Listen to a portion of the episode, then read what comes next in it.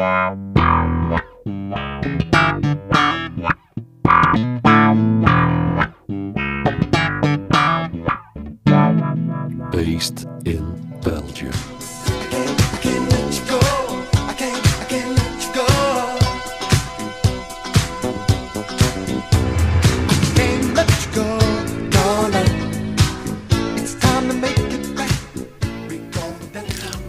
allemaal bij de allereerste episode van ons derde en tevens laatste seizoen Based in Belgium. De podcast waarin we telkens één iconische Belgische bassist aan de tand voelen over het reilen en zeilen in zijn of haar muzikale leven, gecombineerd met een schandalig lekker glas wijn. Trouwe luisteraars weten dat we elk seizoen openen met een klepper van formaat en dat is deze keer niet anders. Want vandaag krijg ik de meest opgenomen basrat uit onze vaderlandse geschiedenis over de vloer hier in Studio Le Garage. Iconisch is misschien zelfs een understatement voor de faam die smans naam draagt. Evert Verhees. Inderdaad, een naam die al over de tong ging bij menige basgast hier in de voorbije twee seizoenen en terecht geroemd om zijn accuraatheid, zijn finesse en precisie waarmee hij elke trak de popgeschiedenis inspeelt. Met een leeftijd van momenteel 69 jaar en de kilometerteller op bijna 50 jaar professionele ervaring beschikt Evert over een groove, sound en timing om meer dan u tegen te zeggen.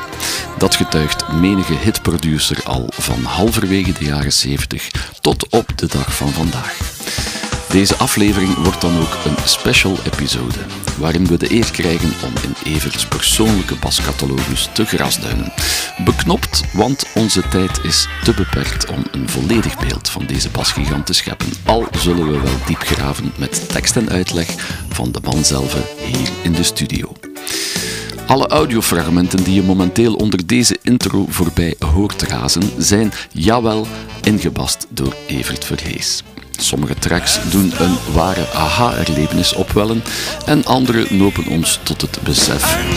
Amai, heeft hij dat ook ingespeeld?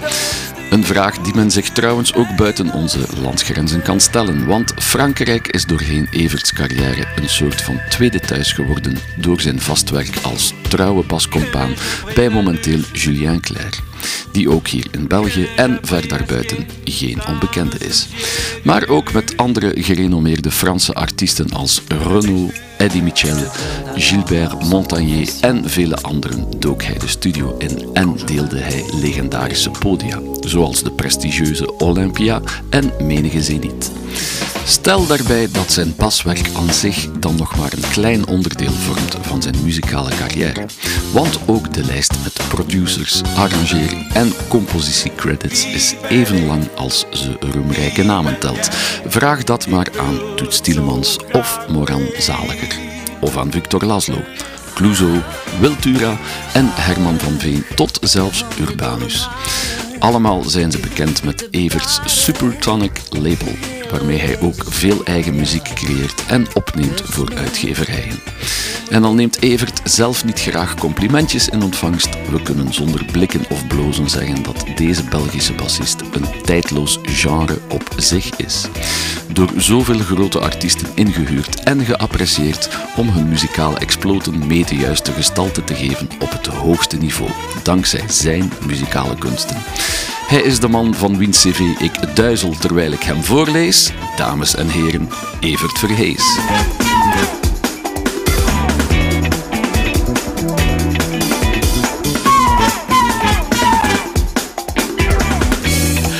Evert, ongelooflijk dat je tijd vond om naar hier te komen. Vanuit het verre drukke Mortsel met zijn moeilijke verkeersknooppunten. Eh, maar vooral tussen de, de buitenlandse tournees door. Want eh, de laatste weken hebben we moeten communiceren via WhatsApp. Want Quebec was uh, de bestemming van Julien Clerc de laatste weken, denk ik. Ja, we zijn net terug van een maand Canada, Quebec. Volgende week vertrekken we terug voor een vijftal weken om de tournee af te werken in uh, Frankrijk. Amai, ja. de tournee af te werken. Ja, ik ben even op de site van Julien gaan kijken. Het zijn niet zomaar zaaltjes hè, waar dat hij speelt. Nee, dat, maar het is eigenlijk een stuk van de grote zaal die we verleden jaar mm -hmm. moesten doen, maar vanwege COVID Tuurlijk, jaar ja, uitgesteld. ja, We doen nu de Zenit Ja. Tour, zoals ze dat noemen. Ja, de Zenit. Dat zijn toch geen kleine zaaltjes ook niet? Nee, maar bij de meeste Franse artiesten is dat een stuk van de tournee. Er zijn periodes waar we dus theaters hebben gedaan, een stukje buitenland en. Ja. dan grotere zalen. Ja, ja, ja. Maar zeker nu, met de restricties, Ja, ja. de COVID-verhalen. Maar de Zenit zijn eigenlijk een aparte tourcircuit eigenlijk binnen Frankrijk. Een soort hallen en, en arena's over heel Frankrijk. Ja, en jullie zijn- gaan dan met de tourbus van het een naar het ander? Of moet jij dan op en af naar Frankrijk? Of- Nee, dat is meestal eh, goed gegroepeerd per Mhm. regio. Dus dat maakt het reizen iets eh, aangenamer. Ja. Dus dat wil zeggen dat we meestal per week een vijftal concerten geven en dat ik anderhalve dag of twee dagen thuis kan zijn. Dus je komt dan toch even over en weer Ja. naar... eh, Ja, ja, ja, Naar Antwerpen. absoluut. Ja, Moet kunnen, hè? anders herkennen ze mij thuis niet meer. En voelt Frankrijk dan een beetje als een tweede thuisland op den duur? Want je speelt al heel lang in eh, Frankrijk ook, hè, bij Renault. Eddie Michel, heel lang. Ja. Die kennen we hier niet, maar in Frankrijk is dat wel een artiest die constant toert. ja, of heeft getoerd. Heeft getoerd, ja. Ja. Renault kennen we hier wel dan, van een aantal klassiekers die toch doorgecijpeld zijn hier ook op de radio. Ja, dat zijn echt niet, niet de minste. Dat is iets dat je heel gestaag hebt opgebouwd. Dus ik denk dat Frankrijk toch wel het land moet zijn naast België waar dat je het meest vertoefd hebt. eh. Ja, absoluut. Een beetje mijn tweede thuisland. Voel je het ook als thuiskomen, iedere keer dat je naar Frankrijk ja, trekt? Ja, na al die tijd wel. Ja. Ik heb er een, een, een aantal vrienden gemaakt ook, Ja, hè, ja. tijdens de tournees. Dus daar blijft wel een stuk hangen. Zo, Ja, eh, eh, ik- zoek ook geregeld dat contact op, of het telefonisch, of, als ik, als, meestal gaan we in Frankrijk op verlof. En dan probeer ik een keertje samen te zitten, of een barbecue, of eh, een glas wijn te drinken. Hmm, wijn, ja. We hadden een naadloze overgang kunnen maken naar de wijn in deze podcast. Maar het is een beetje een special episode, Evert. Want als we hier tien minuten over wijn zitten te, te praten, is dat eigenlijk tien minuten dat we niet naar muziek kunnen luisteren. En dat we eigenlijk niet, eh, ja... Het zou zonde zijn dat we die tien minuten daaraan verspillen. Dus hebben we beslist om Bernard van de Baar even eh, thuis te laten. Maar Bernard kon het niet laten natuurlijk om eh, een flesje voor jou mee te brengen. Dat is heel lief. We gaan het gewoon even vernoemen, maar we gaan het niet bespreken. Maar aangezien dat Frankrijk uw tweede thuisland is, hebben we gekozen voor een echte klassieker. Jij straalde ook klasse en traditie uit. En we dachten, ja, het zal iets van in de buurt van Bordeaux mogen zijn. Dus we hebben een eh, fles Pomerol van eh, 2018. Een Château Mazère. En Pomerol is eigenlijk meestal eh, een eh, ja, redelijk zware, maar heel lekkere wijn. Maar door, eh, ja, eigenlijk een beetje door of ondanks, of dankzij de, de klimaatopwarming, zijn ze in Bordeaux alles aan het herdenken eigenlijk. Ja, absoluut. Qua wijncultuur. En daar komen hele frisse nieuwe smaken uit eigenlijk. Dus eh, in de deze zit veel traditie en, eh, en kennis van vroeger, maar toch op de manier van vandaag. Dus bij deze even... Zeer benieuwd. Waarvoor dank. Ja, geniet er op je gemakje thuis van. Ja, zal ik doen. dus geen Bernard van de Baar, helaas. Hij heeft ook fans. Maar we zetten hem nog even on hold. Maar eh, geen, eh, eh, geen nood voor de mensen die daarop wachten. Er komen nog episodes dit seizoen. First things first. Voilà, de allereerste First Things First jingle is weer gelanceerd voor een heel seizoen. Evert, ik, ik zou je graag even meenemen naar, naar mijn jeugd. De allereerste plaat die ik kocht was Dank u wel van Hugo Matthijssen.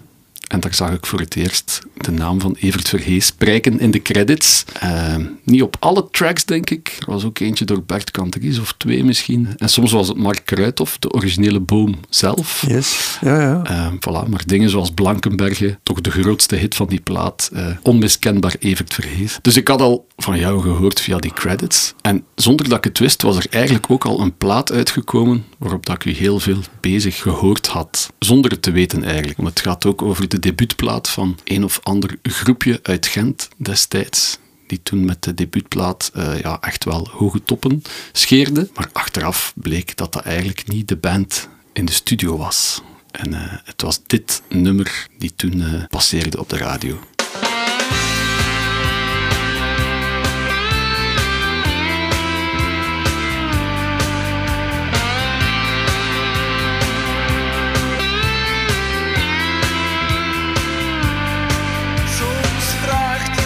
Voilà, Luc de Vos is in de house. in godsnaam overleven.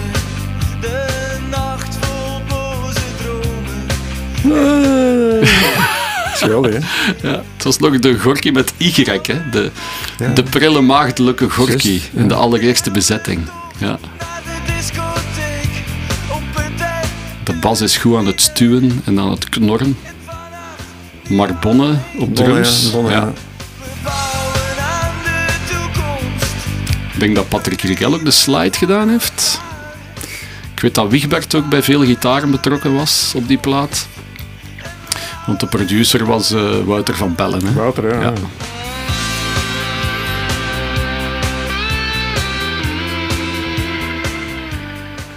Voilà. Soms vraagt een mens zich af: is alles wel zoals ze zouden denken dat het is? Want eh Gorky bleek dan in mijn jeugd niet op plaat echt Gorky te zijn zoals ik ze live zag. Live waren het eh, drie jonge gasten uit Gent hier. eh, met Wout de Schutter op bas, die trouwens nog in de FNAC in Gent werkt. Geert Bonne, de drummer. eh, en Luc natuurlijk op gitaar en zang. Maar wat we hier horen is een productie van Wouter van Bellen, natuurlijk. En op een bepaald moment moet er blijkbaar besloten zijn van we gaan eigenlijk ja, op één track na het hele album met eh, een andere equipe doen. Dus daar heeft Wouter zijn eh, zeg in gehad. Weet jij nog hoe dat, dat toen ontstaan is in de studio? Of jij kreeg gewoon de zoveelste telefoon voor een sessie, wandelde de studio binnen en Gorky was toen nog niks eigenlijk. Hè? Nee, telefoon. Zo simpel. kun, je komen, kun je komen inspelen. Dan eh, ja, we hebben eigenlijk een aantal tracks ingespeeld samen met Mark Bonne. Mhm. Maar Ogorki was toen nog absoluut... Het was hun eerste album. Hè, dus Absoluut, ja. Niemand wist dat. dat- Maagdelijk ja, ja, bestaan was nog Ja, niet... er was nog niks doorgebroken. Nee. En hebben jullie dan, dan live met Mark in de studio alles doorgenomen en live ingespeeld samen? Ja, ik kan me niet de, de juiste Mhm. situatie niet meer voorstellen, maar ik dacht er al een, een stuk op band stond. Ik denk de gitaren al en, en de stem van... Als piloot eigenlijk. Ja, denk het wel. Ja. Ja. Dus Luc was virtueel aanwezig. Zat niet bij jullie in de studio toen. Ik denk dat Luc wel aanwezig was, Ja. maar, maar ook al 30 jaar geleden. Dus eh Ja, ja. was nog in de eerste studio van, eh, van Wouter Ja, in eh, ja, ja. Mechelen. Ja, Redelijk legendarische studio. Hè? Absoluut. De equipe van die plaat, denk met Marbonne en, eh en Wigbert, hadden zij toen al, of gingen zij waarschijnlijk ook Axel Red haar debuutplaat Ja, opnemen? Hè? ja, heb ik ook een paar tracks op ingespeeld. Dat was dezelfde periode eigenlijk. Ja, ja, ja. ja, ja. Wouter Ja. van Bellen. Ja. Speciale producer, naar het schijnt. Ik heb nog nooit met hem gewerkt, maar je hoort toch dikwijls verhalen dat hij, ja, positief gezegd, heel goed weet wat dat hij wilt. Was dat ook het geval bij Gorky? Ja, want hij heeft zelf nog een aantal, denk piano- of orgeltracks ingespeeld. Ja, hij speelt er ook op mee. Hè? Ja, dat heeft hij achteraf gedaan. Of stonden die er al voor een stuk op, dat weet ik niet. Dus, eh, Ja, ja. dat is te lang, dat is te lang geleden. ja, een beetje ironisch is dan, ja, Wouter heeft dan toch toegelaten dat de band zelf, de liveband, één nummertje ging inspelen. Dat bleek dan Mia te zijn, die nu achteraf een oerklassieker geworden Ja. is. Wat wat denken jullie dan achteraf als sessiemuzikanten? Denken jullie dan van, damn, dat is toch een hit dat wij anders ook hadden kunnen inspelen? Ja, maar dat weet je nooit op voorhand wat een hit gaat worden of niet. En dat bewijst nog maar eens dat, dat het niet altijd de uitvoering is, maar, maar ook het nummer dat aanslaat. Dus eh, dat weet je nooit op voorhand. Heb je het al ooit meegemaakt dat je een sessie deed in de studio en dat je dacht van, dit kan niet missen, dit is gewoon zeker op zijn minst iets dat toch echt wel op de radio heel veel potten gaat breken. Als ik dat allemaal op voorhand wist, was ik geen bassist, maar A&R in een platenfirma geworden. Ja, En soms, soms weet niemand het. Soms worden B-kanten, A-kanten Ja, ja. en, en eh, tracks die, niet, die niemand wil op het album, Ja. worden dan de, de eer, wordt dan de eerste single. Dus, ja. ja, ja, waar Mia het grootste bewijs van is. Hè. Dat was een B-kantje blijkbaar. Hè. Denk ik van Anja zelfs, van eh, die andere track die je ook ingespeeld hebt op dat zie, album. ja, zo zie je, maar dat weet je nooit. Nu, er zijn wel sessies geweest waar we maar één track moeten Mhm. inspelen. En dan weet je dat de platenfirma of de producer daar wel heilig van overtuigd is dat dat een single gaat zijn. Ja, ja, Dus bijvoorbeeld met Acco- À cause des garçons, dat was maar één track en alle middelen werden Mhm. ingezet om dat een eh, hit te laten worden. Dat is het ook geworden. Dus dat was echt een, een bedoelde hitmachine. Des garçons. Ja. Van de band À cause des garçons, het nummer À cause des garçons. Ja, twee meisjes, Ja. waarvoor men dan een nummer had geschreven. Alain Chamfort was daarbij. Oké. Die zat mee in de productie, samen met de drummer. Dus daar zie je dan dat het echt geaxeerd is op het... Op het, Ja, eh, het scoren eigenlijk. ja, op, ja, Ja. Beetje de methode van in de jaren 50, 60, brilbuilding methode. Je hebt componisten die van alles maken. ja. De ENR zoekt de juiste artiest voor het juiste liedje en probeert eigenlijk commercieel een doorbraak te forceren. Enfin, is niet altijd een succesformule, hè, maar, Mhm. maar daar weet je dan, als je de sessie komt doen, dat dat, dat, dat het nummer is dat eh, men voor ogen Ja, heeft. ja, ja, ja, ja, ja. En diep van binnen wist misschien Wouter van Bellen, ik heb dat voor ogen en dat zal ook lukken. En jullie wisten nog eigenlijk van niks. Nee, maar ik denk dat dat album eigenlijk een, een, een- soort geheel was, waarvan Wouter van wist, waarschijnlijk op voorhand, dat het eh, een, een mooi project was. Maar welk nummer dat een, een single wordt of niet, dat weet ik niet. Eh, dat weet je dikwijls niet. Of zeker als, als sessiemuzikant kom je binnen, meestal staan er nog geen zang op of, of, of, zo wat Ja. eh, raar ingezongen of met, met, eh, met yoghurt, Engels, Een Nederlands. embryo eigenlijk. Een muzikaal embryo. En daar moeten jullie iets van maken. Dat is toch de bedoeling? Het is fijn dat je het nummer À cause des garçons al, al aanhaalt. Staat ook op ons lijstje. Misschien moeten we van de eerste keer daarnaar gaan luisteren. Zodat iedereen weet wat dat we bedoelen eigenlijk.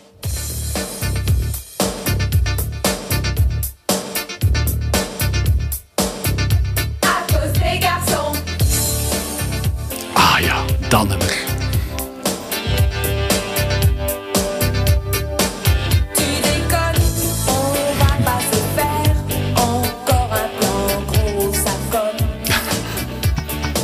Blijft goed, hè?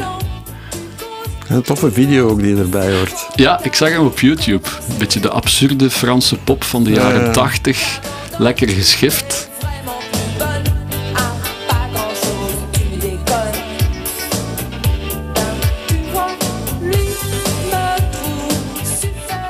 En nu komt het. À cause des garçons, Veel Belgen gaan dit ook herkennen. Hè? Het is hier ook een bescheiden hitje geweest. Hè? Ja, dat weet ik niet. Ja, ik, ik ken dit en ik heb het getoetst met een paar andere muzikanten en vrienden. Die zeiden, ah ja, dat nummer. Ja, Het is precies bij iedereen weg. En vanaf dat je het terug hoort, is het aha. het is wel een mega hit geweest in, in Frankrijk toen. Ja. Hè? En blijkbaar ook in 2007 nog eens geherwerkt geweest door een andere groep die er nog eens een hit mee gehad heeft. Kijk, Ik hoorde nu ook zeggen, Alain Chamfort zat eigenlijk in dat productieteam. ja, die, die heeft Dat is een- meegeschreven. Voilà, de zanger die jij ook begeleid hebt en sessies voor gedaan hebt. Sessies voor gedaan. Ja. Niet, niet live begeleid. Ja, ja. Puur studiowerk dan. Philippe Draaien, dat is eigenlijk een drummer geweest waar ik de tournee met Renault heb gedaan. Ah, oké. dat is de ja. eerste keer dat ik die daar gezien heb. Dat was in Ja. 86 of zo? Ja, ik denk 87 kwam dit liedje uit. Ja, 87. Ja. Ja. En hij was producer met, ehm, met eh, Alain Chamfort. Ja, En. Chamfort heeft het nummer meegeschreven met nog iemand anders, maar die naam ben ik kwijt. Ja, ja, ja. Dus daar is er al eigenlijk contact gegroeid door die sessie met de drummer van Renault. Of een eerste ontmoeting. Want Ja. Renault was dan veel later, hè, dat je er live bij gespeeld Dat was hebt. 30 jaar later. nu. Ja, ja, 30 jaar later.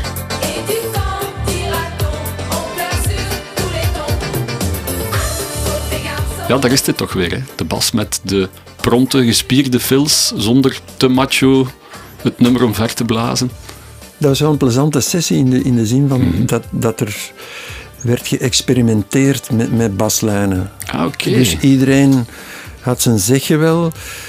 En voor een stuk lag die ook vast, Mhm. Ja. maar ook weer niet. Want dan had in mijn herinnering al, al eh, een synthbas ingespeeld voor de basisidee. Die zit er ook nog een stukje in, denk ik. Hè? Ik denk Ja, dat je de lijn origineel meeneemt en af Ja. en toe ga je er vanaf. Ja, voilà. Dat is een heel Ja. tof, heel tof effect eigenlijk. Ja, iedereen werkte eraan mee, Alain en Philippe. Dus het was Ja, echt creatief team. Boris Bergman liep daar ook nog rond. Ik denk dat hij de tekst heeft meegeschreven. Ik heb daar goede herinneringen aan. Ook omdat, omdat er tijd werd genomen, er was budget. En, Ja. en eh, we gaan het nog eens een keer doen. Misschien daar die noten en weet ik veel. Het was, het was een, eh, een puzzel. Ja, we spreken inderdaad over de, de gouden tijd van de platenfirma's en Ja. de studio's. Hè. De, de goede, dure studio's met de navenante budgetten eh, werden niet geschuwd toen. Hè. Nee, helemaal. We zijn dan 87, toen waren je eigenlijk al meer dan tien jaar als Studio Cat bezig. Je zit dan plots al in Frankrijk. Of dat was waarschijnlijk niet de eerste sessie die je in Frankrijk gedaan hebt. Of waren dat een beetje de Dat early begin, years van dat de... was het begin, ja. Ja. Ik kende Alain Chamfort al van het jaar voordien. Heb ik op, de, op zijn album, eh, ik weet de naam niet meer van het album, met eh Trace de Toi Dat is ook eh, een, eh, gespeeld. een klassieker in Frankrijk. Ja. En dat was ook bij Dan Laxman opgenomen in Brussel. Ah, oké. Daar is is de link ontstaan Ja, eigenlijk. ja. Via Dan Laxman. Ja. En dan had ook die, die synthbas al ingespeeld voor À cause des garçons. Ja, ja, ja, Ja. Die, productie was al ver gevorderd. Hè.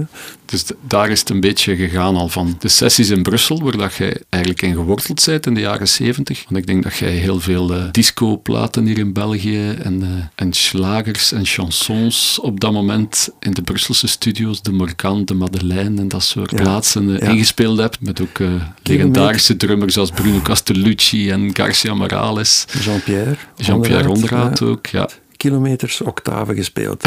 Kilometers. Ja.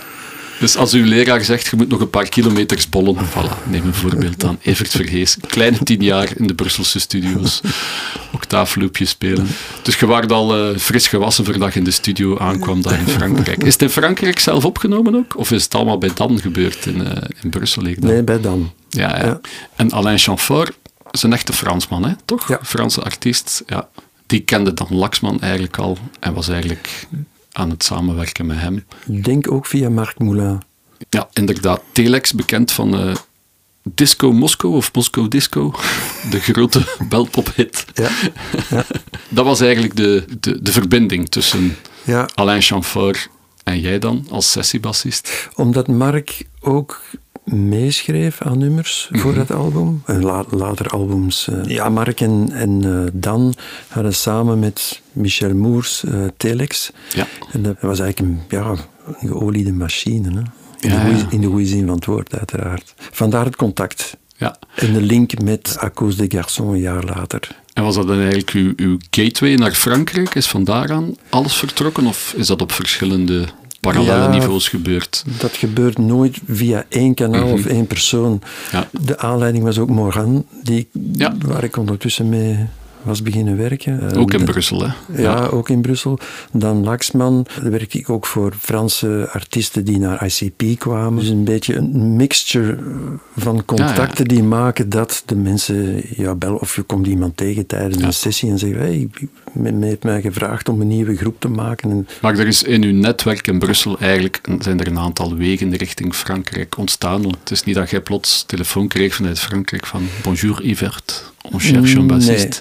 Nee, nee. Contacten gebeuren doordat je andere muzikanten, andere Ja. producers, platenfirma's ontmoet. En, en, eh, Zoals een goede loodgieter door uw stil te doen hè, en Ja. hem goed te doen en, en teruggevraagd te worden, denk ik. ja.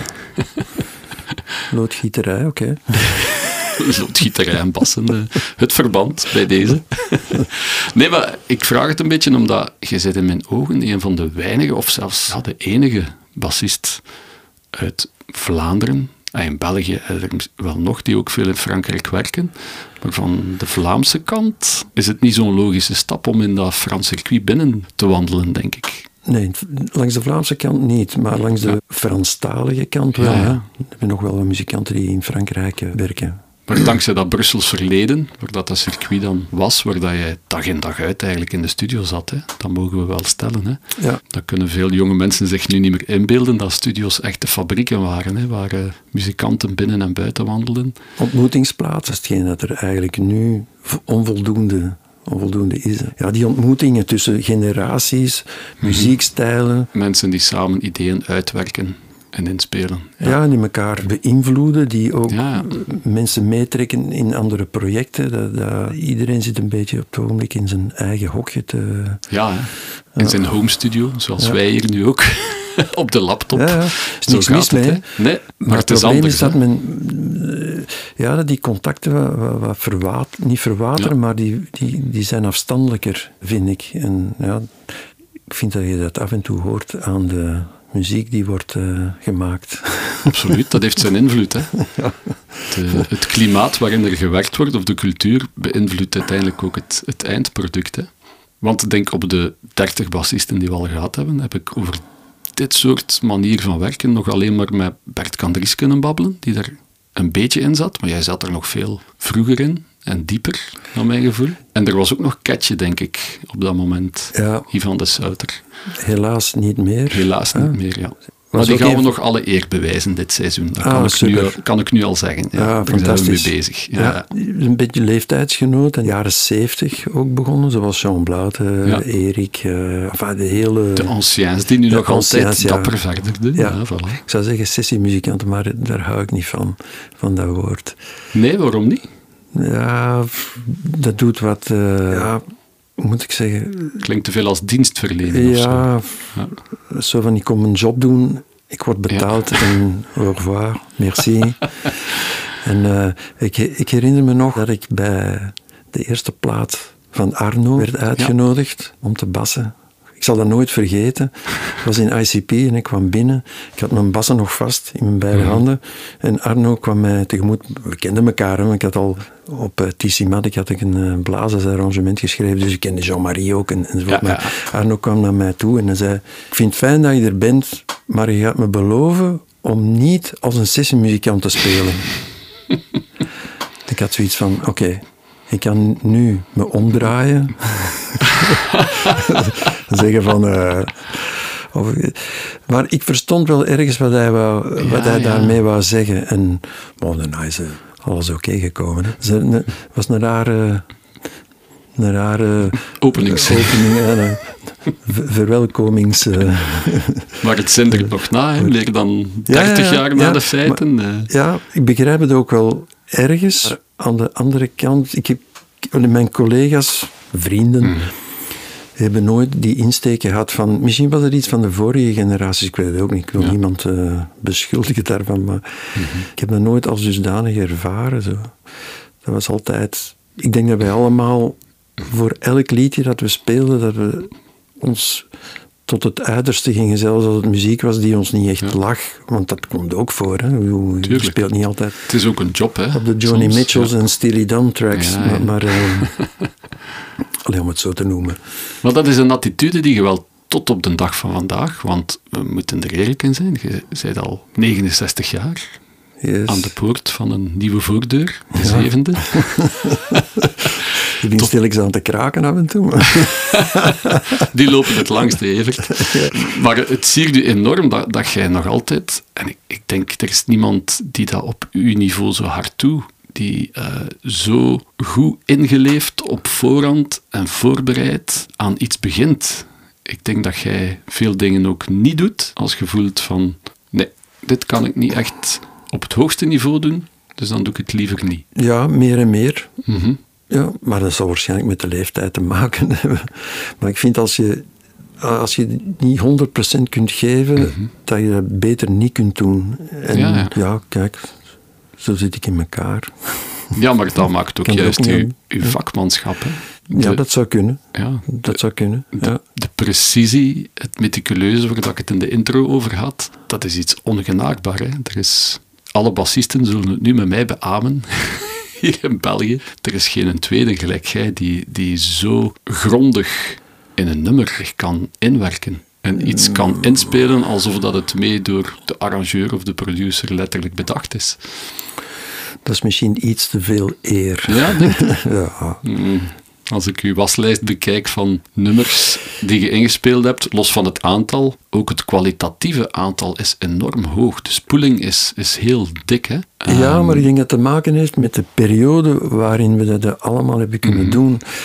De- eigenlijk is dat een leerschool die nu niet meer bestaat eigenlijk. En, en, Ja. en die, het sessiewerk, want sessie en live, dat weet je zelf ook, dat, is, Ja. dat, is, allee, dat zijn twee werelden. Twee werelden, ja. Ja, een kwestie van allee, de, de precisie en, en, en het uitwerken van een idee. Maar, maar ja, die school die bestaat niet meer. En ik denk dat er veel jonge muzikanten zijn die, die veel kwaliteit zouden kunnen leveren.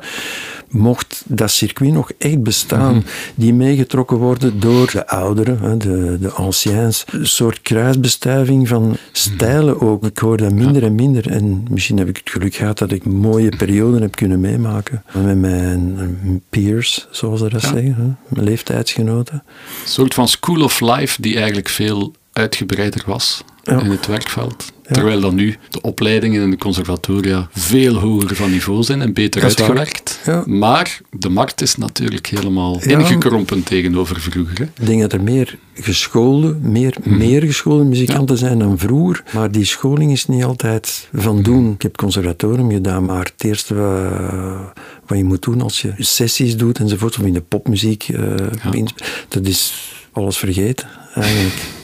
Want die techniek heb je dan wel, maar je moet die techniek ook toepassen. En dan telt ondervinding en veel spelen, veel opsteken van andere collega's, veel luisteren, muziek van de anderen. En dat is nu wat vervangen door, door zoals je zelf zegt, scholen en, en opleidingen. Ja.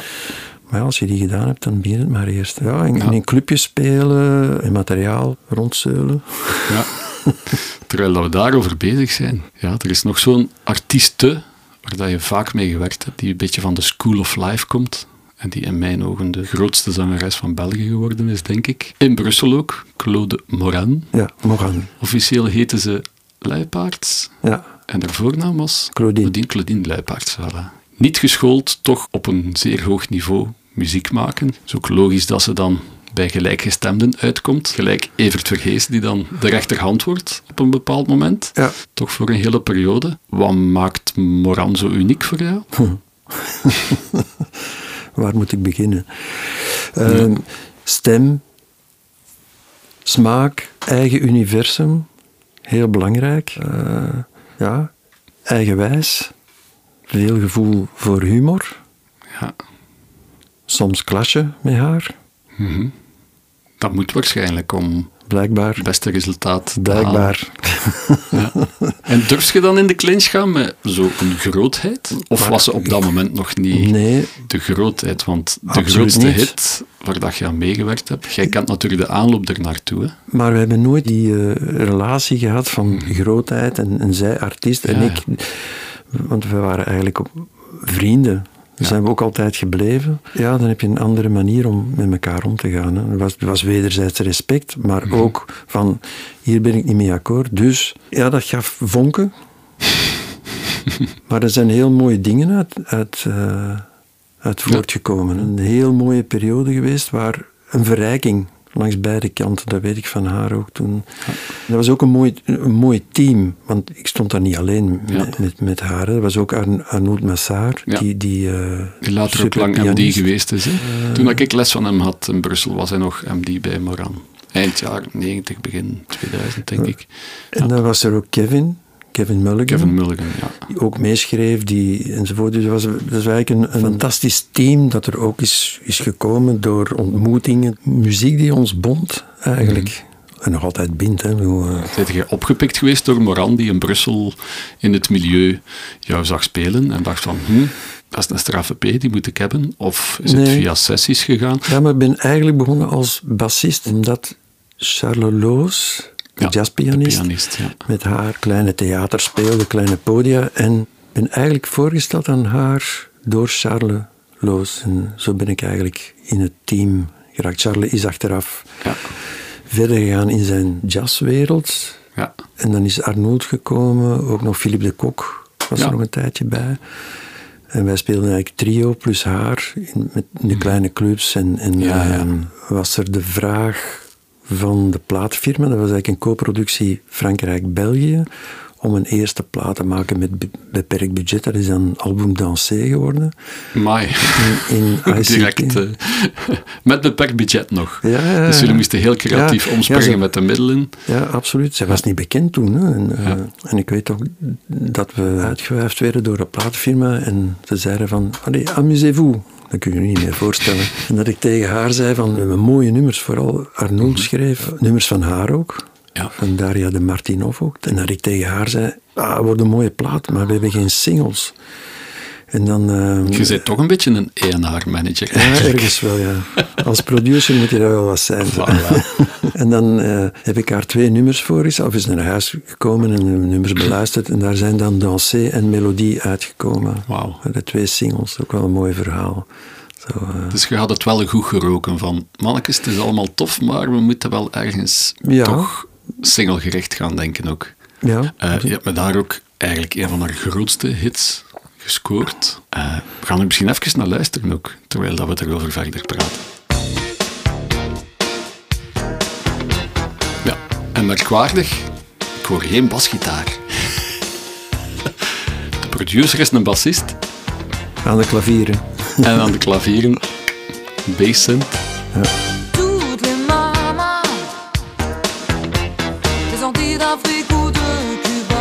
Ik voel een beetje de vibe van eh, Let's Groove Tonight-achtig. Van Earth, Wind Fire. Ik weet niet of dat, dat toen al uit was of een mogelijke inspiratie was.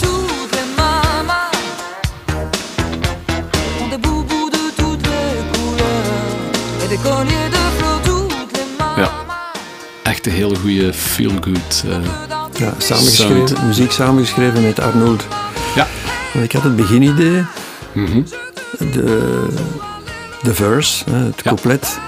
Het couplet kwam van jou eigenlijk. Daar is het mee begonnen. Ja, daar is het mee begonnen. En dan heb ik Arnold mee ingeschakeld, omdat we in tijdsgebrek zaten, Mhm. onder andere. En dan eh, hebben we het samen afgewerkt. Oké. Want we zijn naar een plaatfirma geweest met, met al, alle nummers van het album, het tweede Ja. album voor haar. Ja. Behalve dit dan. En de Ja. A&R, Marc Lembroso, super A&R. Oké. Die zei, fantastisch album, we dat nemen we op, maar ik mis een single. Oké. Dus wij terug naar huis. Evert lost het op. ja. Dan had ik haar aan Moran voorgesteld, het, het begin. Ze zei, ja, Ja. Dat, is, dat, dat is goed, dat is, daar, kan, daar kunnen we echt iets mee doen. Maar we hadden al alles klaargezet om, om op te nemen. En, eh, voilà. Dus ik heb Arnold gebeld en Arnold, we moeten hier... eh, Och, arme. ja, Want dat is een vak apart, hè?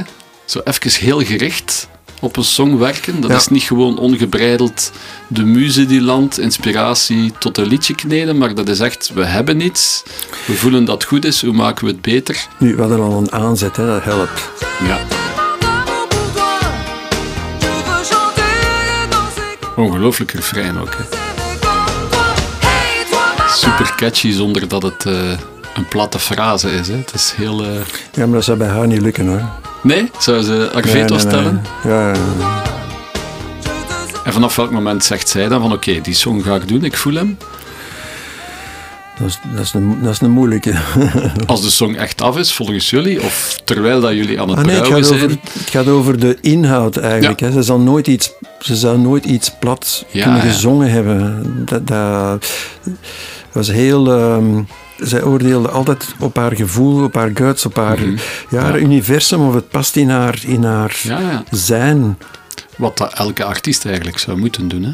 Ja, Want als je zou moeten doen. Ja. artiesten hebt die overruled worden door hun songwriters of producers, die denken van ja, ik zal het dan maar zeggen omdat het zo moet, die komen zo maar- ver niet. Hè? Nee, maar die hebben ook geen eigen universum. Ja. Men vraagt me dikwijls, wat is een artist? Sowieso goed kunnen zingen, dat is denk ik een minimumvereiste. En zingen wil nog altijd niet zeggen van... Er zijn mensen die niet echt goede zangers zijn of zangeressen, Ja. maar die hebben wel een eigen... Ja, ik noem het altijd een universum. En ook kunnen performen. Het is niet Mensen die om- iets te zeggen hebben eigenlijk. ja, die, die, die een wereld, die, die een eigen wereld, muzikale wereld Ja. eh, creëren. En die ook er staan. Op, zij stond echt op het podium. Hè. Dat Ja. eh, denk iemand die sterk eh, overkomt. Ik noem het altijd performen. Dat wil zeggen, Ja. moet de mensen bij hun, bij hun, bij Nekvel. kunnen, kunnen grijpen. Ja, er zijn, ik denk niet dat dat iets dat je, is dat je kunt aanleren. Dat heb je of heb je niet. Denk Ja. ik. Hè. Ik ben geen... eh, En als we van dit moment, want we zitten hier nog in 1988, 88.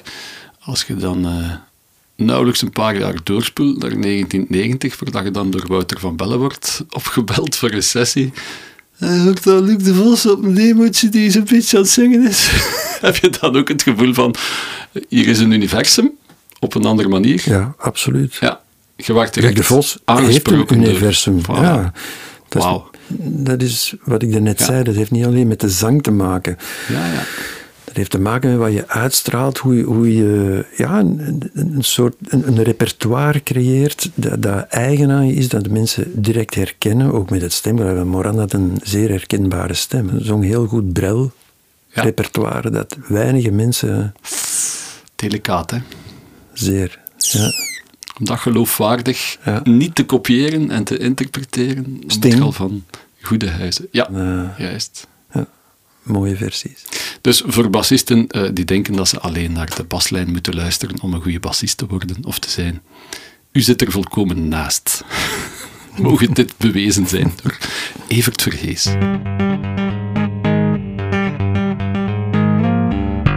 Oh my god. Ziezo, ondertussen eh, is de innerlijke mens bijgetankt met koffie. Nog niet met de pommerol, daar zijn we nog niet aan begonnen. Maar eh, Moran, Brussel, eh, en de niet enkel bassist zijnde, maar ook producer, arrangeur, eh, de homo universalis van de basgitaar, Evert Verhees.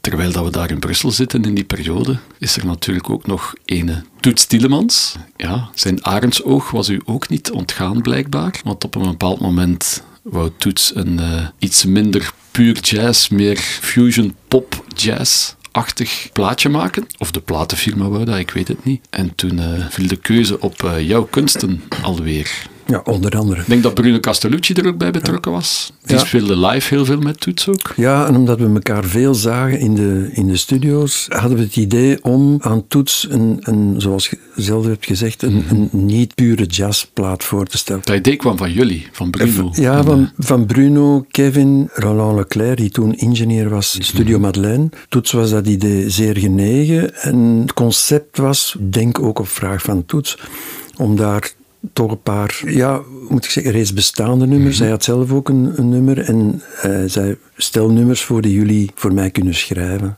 Wauw. Dus, eh, en- Mogen componeren voor Ja. Toets in het gezegende jaar 85, dan ben je 32 jaar. Zijt je dan onder de indruk? Ja, uiteraard. Maar, maar ja, Toets is, een, is zo'n figuur die... allee, dat is een, een wereldster. Amai. En toch blijft hij nog altijd... bleef hij nog altijd het ketje van, Ja. ketje van Brussel.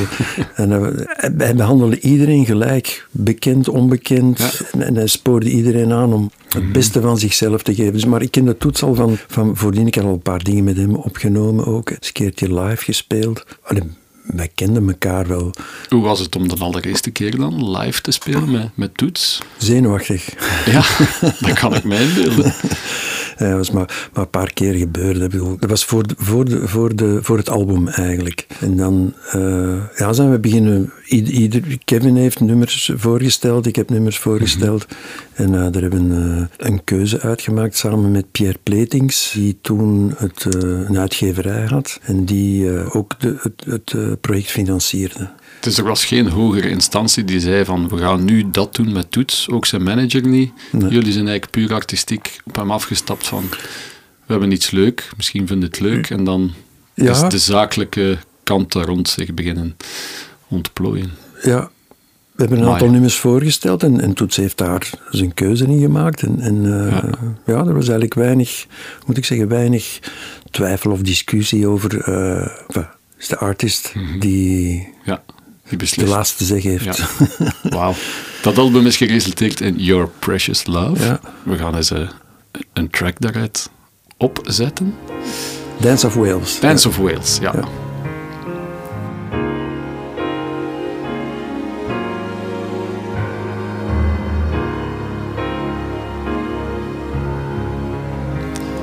En ook weer opmerkelijk.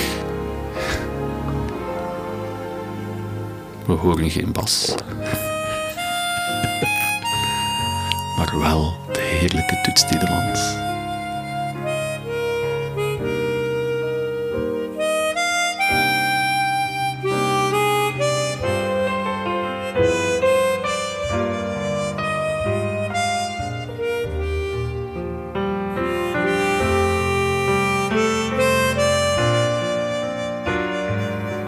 Ze hebben het nummer mee gecomponeerd. Ik heb gecomponeerd, ja, muziek. Ja, Heb je het geschreven op de piano? ja, ja, ja, uiteraard. Ja. Maar het is Michel R. die de pianopartij speelt. uitvoert, ja. En wat geef je dan aan Michel R? Een partituur of een demo die hij al heeft? partituur. Ja.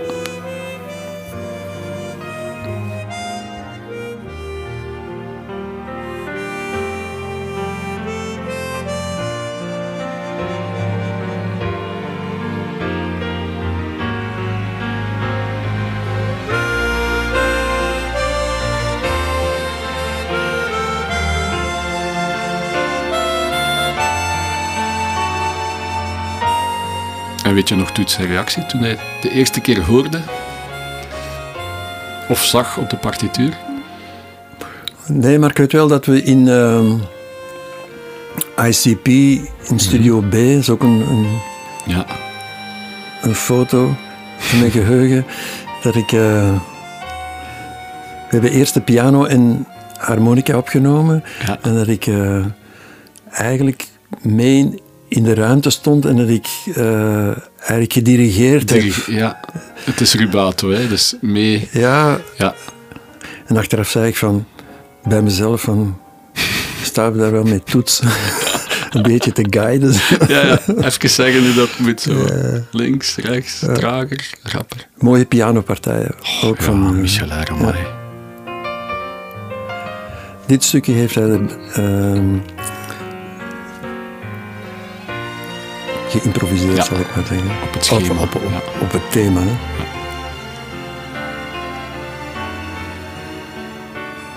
Viola-arrangement door eh Herbold Seimer. Die hebben die in Duitsland gaan opnemen. Oké. In de bekende EMI-studio's, denk ik. Ja, ik denk EMI. Ja. In Keulen. Ja. Wauw. Het zijn nog oldschool strijkers, hè?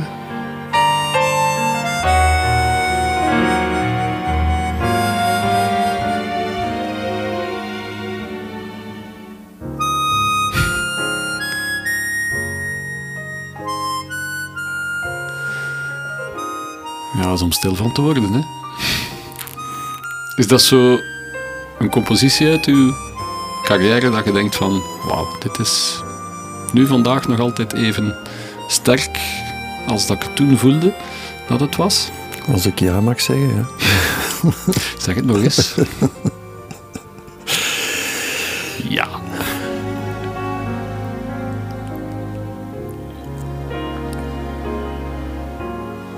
Eigenlijk, dat maakt eigenlijk deel uit van de, de, de, de, manier van schrijven die, die, van die, die mij ligt.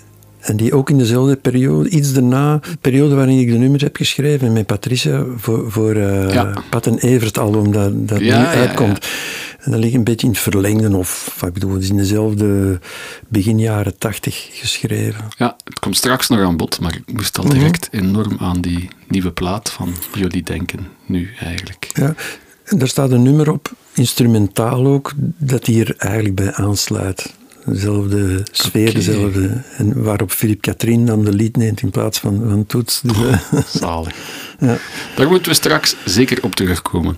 Eh, maar ondertussen wil ik misschien even ja, nog een andere figuur erbij halen die eh, ja, veel muzikanten al eh, blij gemaakt heeft en vele gasten begeleid heeft in, in, in hun carrières. Dat is Jean Blautte. De Jean enige echte. Ja. Ja. er zijn er geen twee van. Nee. Dat is zeker. Hè. Jean Blautte, die toch in uw carrière als producer ook wel een enorme ja, stempel gedrukt heeft op alle zaken die jij gedaan hebt. Hè? ja. Daar had jij dan de rol als bassist eigenlijk vooral. Jean was de producer en, en vooral de arrangeur. Maar ik kan me wel inbeelden, we hebben het over dat universum gehad. Als er iemand een neus had voor artiesten met een... eh, neus heeft voor artiesten met een universum, is, is Jean het wel eigenlijk. Hè? ja, we, Ja. Zijn, we zijn een beetje samen begonnen eh, in de studio als sessiemuzikant. En daar hebben we elkaar eigenlijk beter leren kennen. Ja, dat staat in zijn boek vermeld ook. Hè. Er is onlangs een boek verschenen van Jean, zijn memoires. Het was een of andere slager, las ik daar. Ja, in maar een die is- studio in Schelle. Ja, daar hebben we menige slagers samen opgenomen. Ja. Maar die specifieke sessie, die, die weet ik niet meer. Maar ik heb af en toe dingen die ik he- me heel goed kan herinneren en andere dingen die ik gewoon heb, eh, Ja, die ja, uitgewist zijn. Maar die, die specifieke sessie kan ik me niet herinneren. Maar Jean, Jean was, eh, ja, zoals ik, vele sessies Mhm. op pianist en, en, en bassist, samen met Jean-Pierre Onraad, Bruno Castellucci. Ja. Ja, Walter was, was toen nog niet. Walter, is la, Walter Metz is later gekomen. En dan eh, heeft Jean me later in. Laat ons zeggen, begin jaren tachtig. Vanaf dan heeft Jean me dikwijls gevraagd om eh, te komen bassen op zijn eh, vele Het producties. is mooi om, om, om jullie samen te zien ook. Je voelt zoveel respect en liefde voor muziek samen. Als jullie samen over muziek praten. En eh, ja, ik denk dat je ook een keer of vijf vernoemd wordt in het boek. Exact evenveel keer als Eddie Wally in het boek. Oké. maar voilà, dat was wel duidelijk een heel goede tandem. Eh, ik kan me inbeelden dat jij, als je voor Jean werkte, dat je ook nooit heel veel takes hebt moeten doen, omdat je heel, wel heel goed begreep van, dat, dat wilde Jean horen. Ja, waarschijnlijk wel. Maar er werd ook al ge- ge- gewerkt aan, aan, aan tracks tot het, tot het goed zat. Hè. Het was niet dat het Ja. altijd van de eerste keer... eh, maar Jean wist en weet, weet nog altijd wat hij, niet alleen aan mij, maar wat hij aan, aan de muzikanten heeft. Eigenlijk een, een plaat, zoals een filmplaat maken, is eigenlijk... De helft van het werk is, is al een goede casting. En daar heeft Jean altijd wel een, een, een goede neus voor gehad. Hè. Ik heb ook niet op alles meegespeeld wat hij gedaan heeft, dus mm geproduceerd heeft. En, en zo, hoort, zo hoort het ook. Hè. Bedoel, Soms Voilà. denk je van, die, die muzikant kan me een beter resultaat geven dan... eh, De juiste man op de Ja. juiste plaats. en ik vind dat een eh, perfecte... Elke bassist maakt het ook wel eens mee bij een sessie dat hij niet de juiste man op de juiste plaats blijkt. Is dat jou al ooit overkomen? Enfin, voor zover ik me kan herinneren, niet. Maar Ja. misschien achteraf dat ze wel gezegd hebben van... eh, wat heeft hij daar gespeeld? kan, hè?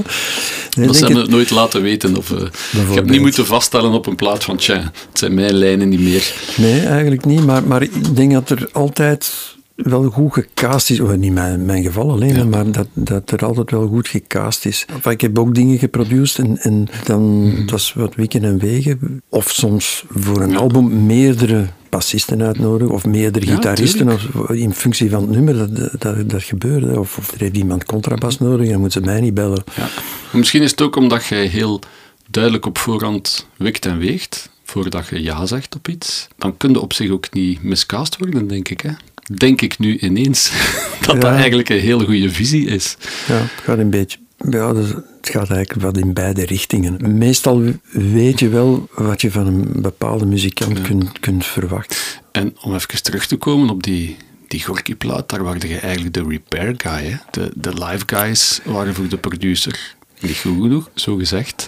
Of past het niet in het plaatje. Eh, Ja, Je hebt dat niet alleen voor, voor hen gedaan, er zijn ook andere artiesten die daar gebruik van gemaakt hebben. Ja. De Popgun, heel tof album, een tweede album. eh, was eigenlijk ook niet echt een vaste band live. Dus daar kwam je ook op de proppen. De, de Kreuners, een aantal zaken. De Dinky Toys, over alle genres heen. Eh, ik vroeg me af, zijn er dan ooit problemen geweest met producer versus de bassist die het eigenlijk hoorde te doen en dan de repair guy? Heb jij er ooit last van gehad? Of? nee. Nee. Ik denk dat dat meestal is besproken met, met, de, ah, met de muzikanten van de groep zelf voor, voor, voor wij binnenkomen. Nou, hoop ik dan toch. Hopelijk, hè? Maar ik heb nog geen bombrieven gehad of. Nee, nee, nee. maar we waren bij Jean Bluiten natuurlijk, hè? die u ook voor diverse repair-sessies heeft ingehuurd, maar ook toch meestal omdat jij echt wel de juiste man op de juiste plaats bleek. Zo ook toch zeer verrassend bij dit nummer. Nooit meer alleen.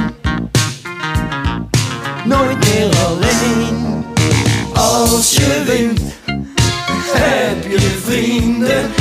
Rijden dik. Ja, als je wint van bassist, zanger Henny Vrienden. In mijn research was dat toch wel de verrassing van de eeuw. dat Henny Vrienden op zijn eigen soloplaat niet de bas gespeeld heeft, maar wel Evert Verhees. Ja, productie Jean Blauw. Ongelooflijk tijdloze plaat en productie eigenlijk ook. Hè? Ja. Zeer spaarzaam, Ja, maar staat als een huis. Nog Uitgekiend, steeds. Ja, Less is more. Was het ook Henny die erop aanstuurde om Less is More qua aanpak te doen? Dat zal wel, want ik bedoel, hij heeft, eh, heeft het plaatje goedgekeurd. Dus, eh, Ja, tuurlijk. dat is een heel... eh, maar klinkt ongelooflijk stevig. nog Ja, hoe verliep die sessie concreet? Het was op voorhand door Jean al bedacht dat jij zou komen bassen op Henny zijn plaat. Ja, met, samen met Michael Dow. Ja, toen de drummer van Robert Palmer. Of Ja. ja, onder andere. Hè. ja, ja. En, eh, die verbleef een tijdje in België. Toen eh, vriend, collega van eh, Kevin Mulligan. ja. Ja. En die deden samen sessies hier dan, terwijl hij hier was. Ja. ja. Wauw. Heeft ook op de tweede single gespeeld van, van Talkback. Ja. Jouw eigen groep, die we al konden horen in de intro. Enfin, groep met, met Kevin. nummer. Met Kevin. Kevin zijn project eigenlijk. Ja, ja. Dat is meer een, een studiogroep. Hè. We ja, hebben ja. nooit echt live gespeeld. We hebben een paar playback-tv's gedaan. Wauw. Je hebt u zelf geplaybacked. Ja, wat we allemaal graag deden. Hier is dan Talkback in playback versie. Ja, voilà. Met Evert Verhees die zichzelf probeert te imiteren. Ja, voilà. Opgenomen door alleen sessiemuzikanten. Ja, ja, ja, ja. Ik zag op het internet ook dat dat een periode was waarin dat je een snor had. Die nu weer in de mode aan het komen is. Dus misschien moet je je vanaf morgen niet meer scheren. Ja, voilà. Ja. Maar voor de muziekofielen zeker eens checken. Talkback heet het project. eh, opzoeken waard. Maar we zaten bij Henny Vrienden, hè? Zaliger, helaas. Ja. Nog maar recent eh, hebben we moeten afscheid van hem nemen. Onverwacht toch ook een beetje. Ehm, ja, hoe zat het met jullie in de studio? Kon Henny dat ook loslaten, die bas? Ja, absoluut. Oh, ik denk wel dat het idee om een externe bassist te nemen, dat dat van beide, van beide Mhm. Ja. kwam, hè, van Henny en van Jean. Om eens een Ik- andere approach binnen te Ja, laten. ik denk dat Henny dat een beetje wou loslaten en, en, Ja. Mhm. en eh, andere input krijgen. Is er dan een moment geweest dat je dacht van, wow, dit is Henny Vrienden, van doe maar. Misschien moet ik toch meer in zijn wereld, in zijn stijl gaan denken, Nee. als je dan sessie doet? Nee. Nee. Je Oh, blijft... ik, ik zeg dat zonder... eh, Nee, nee, maar je blijft Evert Verhees op dat moment. Ja. maar ja, dat is de bedoeling. Ja. Als ik als Henny zou moeten spelen, dan kan hij het beter zelf doen. Dus, eh, nee, dat heeft nooit gespeeld. En bij Jean ook niet. Ja. Jean is de, niet, niet het soort producer dat, dat je zegt, je moet zo- zoals de die spelen Mhm. Je gaat spelen zoals je, zoals je bent en je brengt je, eigen, je eigen ding mee. Dat is wat eh, elke goede producer zou moeten doen ook weer. Ja, ja. Wat, dat, wat dat ook betekent, hè, ik weet het niet, dat, dat klinkt eh, geweldig verheven, maar, Ja. maar eh, nee, ik heb er nooit bij stilgestaan. En Henny straalde dat ook niet uit, integendeel. Hij was heel open en, en heeft nog zo van, eh, pas op wat je speelt, want eh, ik ga eens goed naar de bas luisteren. denk het niet. Allee, ik kan me dat niet herinneren trouwens. Hij wou eigenlijk als zanger en als eh, songwriter mee Ja. geïnspireerd worden door, Ja. door jouw input. Ja. Ah, mooi. Op die plaat is er, is er ook heel wat mooi fretleswerk van jou. Hè? Mhm, Heb ik herontdekt, ja. Ja, ja. Ik stel voor dat we eens luisteren naar de, de titeltrack van dat album. Het album heet Geen Ballade.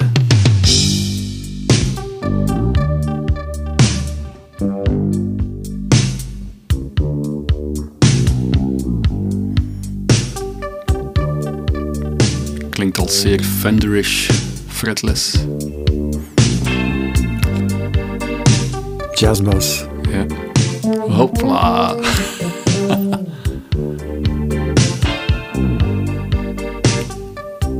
ook weer zo'n nummer met een aha-erlevenis. Van, ah, dat nummer, ja.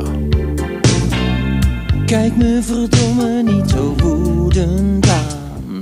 Hou me niet tegen als ik weg wil gaan. Een tijger is geen tijger als hij dan mis, dan me Inderdaad, alles is zeer uitgekind. Hè. Niemand loopt in de weg van de andere. Geen overplay. Gedurfd. Ja.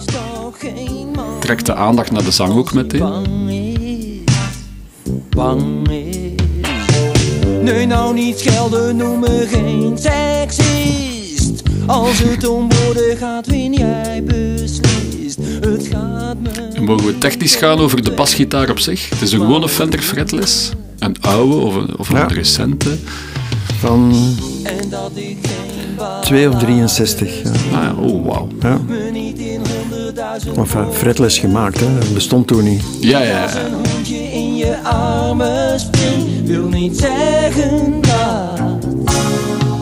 Wil nog niet zeggen dat ik niet van je hou.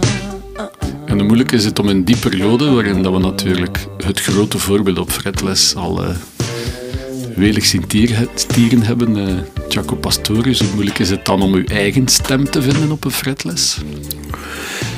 In zoverre dat dat mogelijk is, maar dit zijn popsongs. eh, Mhm. Dus eh, je neemt dat mee, maar, maar je moet hier geen Jaco Pastorius of Weather Report op spelen. Dus, dus, Ja, ja. dus eigenlijk de klank die je meeneemt en, en ja, in functie van de, van de popsong eigenlijk. Hè. Ja, ja. En zijn er andere bassisten eerder pop gelinkt die dan voor u een duidelijke invloed waren ooit? Of heb je altijd gedacht in termen van het liedje en de muziek en uw bas moet zich daaraan Ja, passen? Of... ook, maar uiteraard. Ik bedoel, je hebt Jaco, eh, Anthony Jackson. Oh, wauw. ehm, Dat is ook zo'n vogel die, die echt Ja. van zware fusion en jazz naar hele concrete, tot zelfs Madonna-hits heeft ingespeeld. Hè? en heel de reeks Steely Dan platen Amai. van... ehm, Ja, Steely Dan heeft verschillende bas hey, superbassisten. Ja. Chuck Rainey bijvoorbeeld Chuck was Rainey. eh, een van de favorieten. ja, Ja. fantastische bassist. Ja.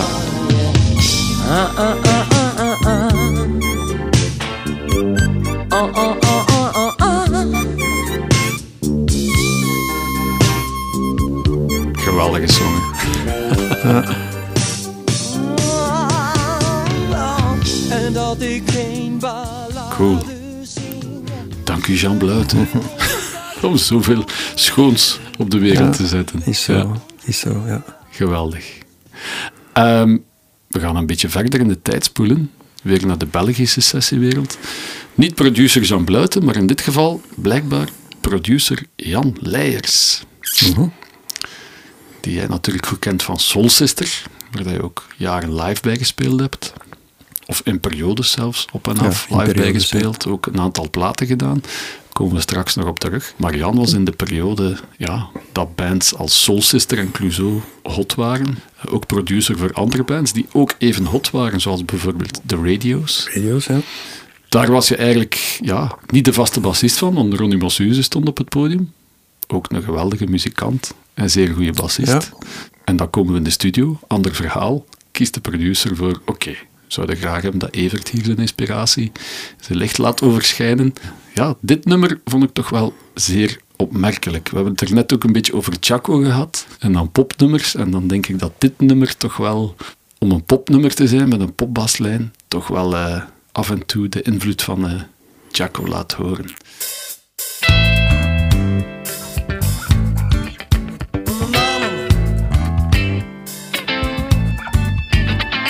There's a devil in my cheekbone, freezing out my smile. Oeps, flageoletjes.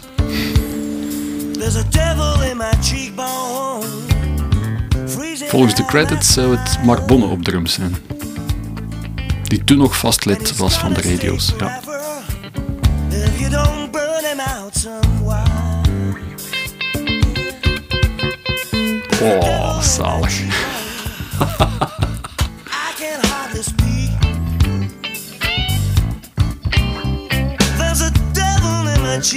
Misschien is het daarom net geen hit geworden, omdat er te veel Chaco in zat. Arme Jaco. Oh, wauw. En dat blijft maar gaan. Hè. Je denkt van, ik ga even een flageoletje meegenomen, maar Ja, maar eigenlijk dat nummer is een, een, is een albumtrack. Mhm. Maar voor zover ik me kan herinneren, was dat van... We hebben een paar keer doorgespeeld. En eigenlijk is Mhm. er een... In mijn herinnering is een one take. Zo van, doen jullie zin... Of in functie van het Ja. nummer en, enzovoort. vandaar de ongebreideldheid aan flageoletten. Ja. Die even, omdat je dacht van, wow, we gaan het gewoon eens doornemen. En, Ja, Mai, ja. ik wou, dat ik ook zo strak was bij de eerste take. smijt jullie maar. Dat was eigenlijk de, de, Ja? de boodschap. Ja. Jan had iets van, we laten het los, jullie doen en we zien waar dat we uitkomen. Fantastisch. En zijn niet, ik denk niet dat er veel geoverdubt is, want dat was toen nog band ook. Dat was niet de, Ja, ja. de policy van we gaan hier inpikken en daar een stukje hier en een stukje daar. 1992, ja, dat is nog voor Nee, Pro Tools dat is pre-Pro Tools. Ja. Ja.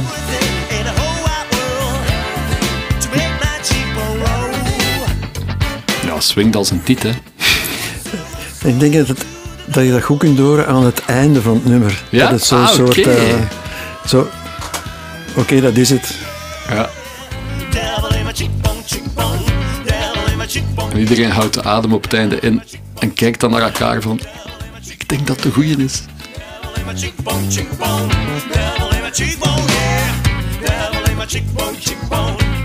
Gitaar is Danny Lademacher zelf? Of in de credits stonden nog een aantal andere... Dat weet ik niet meer. Ik denk dat Erik Meelarts ook wel sessies deed. Cheekbone.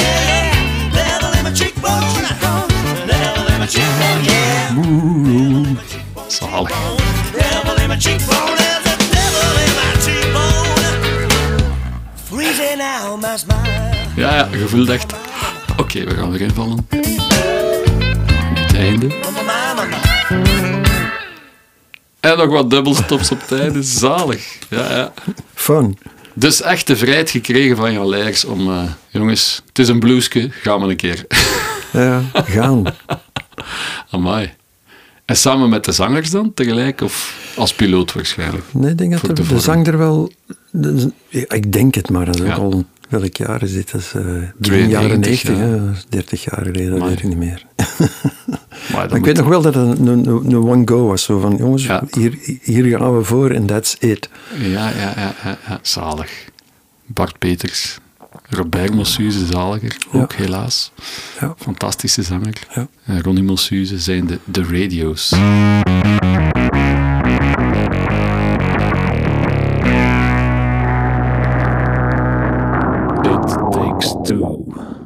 De radio's, oftewel de rechtstreekse concurrentie ook van Soul Sister op dat moment. Bart was eigenlijk één bende vrienden. Hè. Ze waren ooit al samen begonnen, veel jaren daarvoor, in het Boeghoutse. Ehm aan dat succes van eh Soul Sister heb je ook wel een serieuze bijdrage.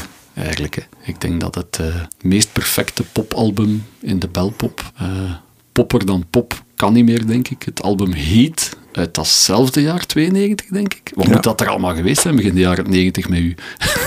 je hebt er de, de ene klassieker dan een andere in gespeeld, eigenlijk.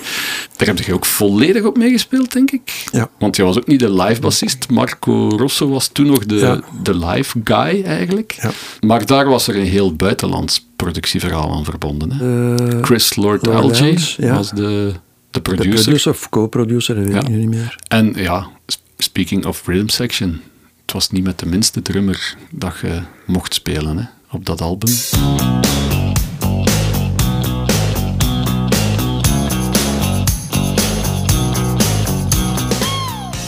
Voilà, de massieve drumbeat van Steve Ferrone. Steve Ferrone. Ja, hele grote vis in de Amerikaanse sessiewereld. En dat was trouwens niet de eerste keer dat... eh, ah, het, het zou niet de eerste keer zijn dat ze met grote vissen gingen werken, want op Heat doet ook Steve Winwood een sessie. Ja. Dat is dan blijkbaar achteraf in, eh, in Amerika geoverdubt of Ja. overgedubt. Hammond Organ. En voilà, ja, ja. Omdat eh, Chris Lord de producer was. eh, producer die eh, ja, ook een enorme cv heeft. Van eh, hier tot in Tokio. Chaka Khan, Prince, James Brown, Joe Cocker, Bruce Springsteen. Eigenlijk een beetje de FM-producer van, van dat moment. Eh, maar ook het album daarna zijn ze dan eigenlijk nog een stapje verder gegaan. Qua engineering, mixing. Toen kwam de grote Bob Clear Mountain Ja. erbij. Ja.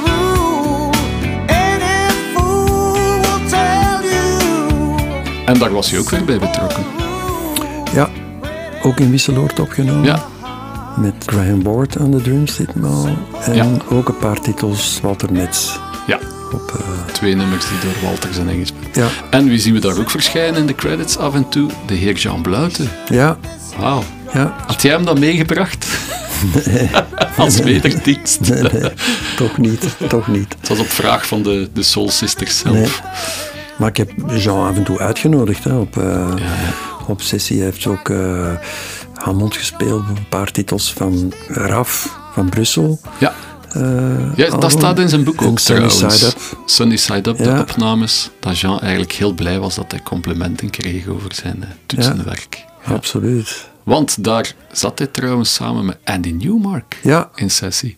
Ja, Dus je hebt nog met de grote Andy Newmark sessie gedaan toen. ja. En geproduced, want jij was de producer van Ja. Sunny Side Up ook. En ik heb daarvoor, had ik met Andy sessies gedaan, ook in Frankrijk, in Studio Gang. Oké. Eh, dus die had je mee van over de grens Ja. binnengesmokkeld. Ja. fantastische drummer, Geweldig. ook met een eh, klein cv. Ik ken hem vooral van de platen die ik heb van eh, Randy Newman. Daar Ja. zie ik zijn naam af en toe Maar heeft met verschijnen. iedereen gespeeld. Fantastische drummer, Had hij ook niet sympathieke John mens. Lennon dingen gedaan? Ja, voor John Lennon ook.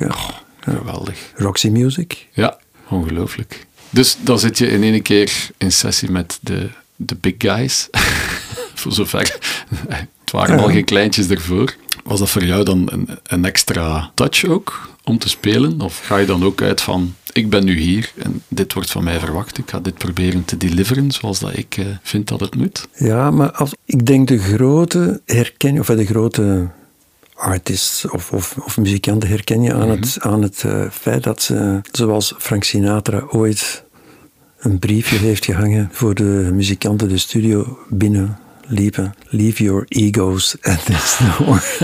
Ah, dat En- komt van Sinatra. Ja, ik denk een bepaald stadium voorbij dat, dat je moet beseffen dat je in de, in de studio bent niet om, om mekaars loef af te of hoe moet ik dat zeggen? Om, om, eh, ja, je bent daar om, om, om in functie van het nummer je, je, je ding te doen en dan valt eigenlijk al de rest weg, vind ik. En daar herken je de grote aan. Som, sommige muzikanten, enfin, big names, zal ik maar zeggen, kunnen, ja, die hebben zoiets over zich van, ik mag blij zijn dat ik hier ben, maar ik heb daar weinig boodschap aan eigenlijk, want op dat moment heeft dat geen enkele zin om zo te zijn. Want dat, dat brengt alles maar... Ja, dat brengt andere mensen uit hun, ja, uit hun doen. Daar kun, je, kun je niks positiefs mee doen. En in het geval van Andy was het... Ja, ik vond dat heel positief, want, want die man heeft een cv van hier tot kinder. was een super down-to-earth, eh, sympathieke gast die hem zelfs op, op het eind van de sessies heeft uitgenodigd. Als je in Engeland komt, ik heb een mansion en, en je komt maar af en, en wanneer je wil en er is altijd plaats voor je. En zoiets van, wie ben ik? Wauw. Zo van, en, en, eh, en dat komt ook tot uiting in, in het spel. Dat is een werker die, die wil echt tot het uiterste gaan en, en veel respect voor. Zoals het moet eigenlijk. Ja. Ja, het is geen wonder dat jullie dan klikten. Hè? Als, als dat, dat is jullie Ja. beider credo eigenlijk. Ja. Dan geef u totaal voor de artiest en Ja. ga tot het uiterste om, om alles tot in het detail goed te doen. En de ego's weg. Ik, ik heb het nooit... Ik, heb het nooit begrepen. Als je op het podium staat en je moet, moet uitstralen van hier sta ik, Mhm. oké, tot daar aan toe, maar, maar in de studio dat is een echt laboratorium wa- waar je elkaar Ja, ja. in vertrouwen moet kunnen nemen en, en je ook heel... Ja, ik denk, ik denk dat je daar als muzikant op kwetsbaarst bent, Mhm. eigenlijk. Ja, of je kunt ook binnenkomen van, kijk, ik heb hier mijn boekje met mijn, met mijn trucs en, en, eh, Ja. en mijn, mijn baslijntjes. En ik zal er wel een uitkiezen.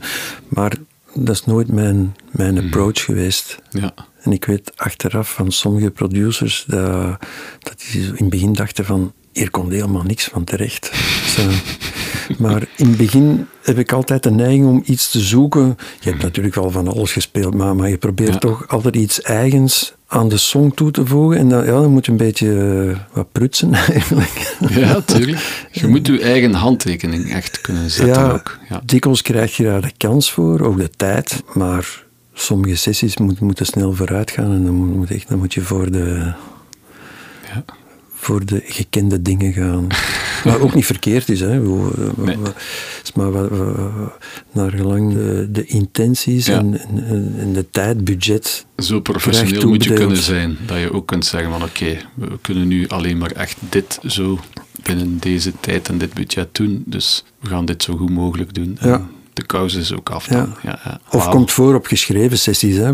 Als je partituur krijgt, that's it. Maar dat komt minder en minder voor eigenlijk. Meestal krijg je een akkoordenschema en met een ideetje van de demo en die combinatie, daar iets aan toevoegen, dat is eigenlijk. Het, het, het, het, het, eh, het opzet. Hè. Ik denk dat we ondertussen ook al eh, het beste advice for the young at heart gekregen hebben voor de rest van dit seizoen. Namelijk eh, Leave Your Egos at the Door.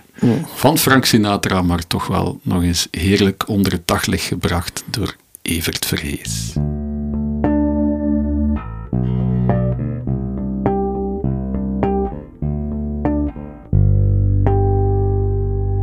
Famous Last Notes. De Famous Last Notes gaan ook dit seizoen weer mee. Al krijgen ze vandaag een beetje een andere vorm. Want normaal vraag ik aan de bassist in kwestie: wat zou je nog spelen hier in mijn studio als je weet van ik heb nog vijf minuten te leven? En van Evert Vergees kreeg ik een heel ander antwoord. Toen we ooit belden over deze podcast. Kunt u nog voor de geest halen wat dat uw antwoord is? Want ik vond het heel juist en origineel eigenlijk.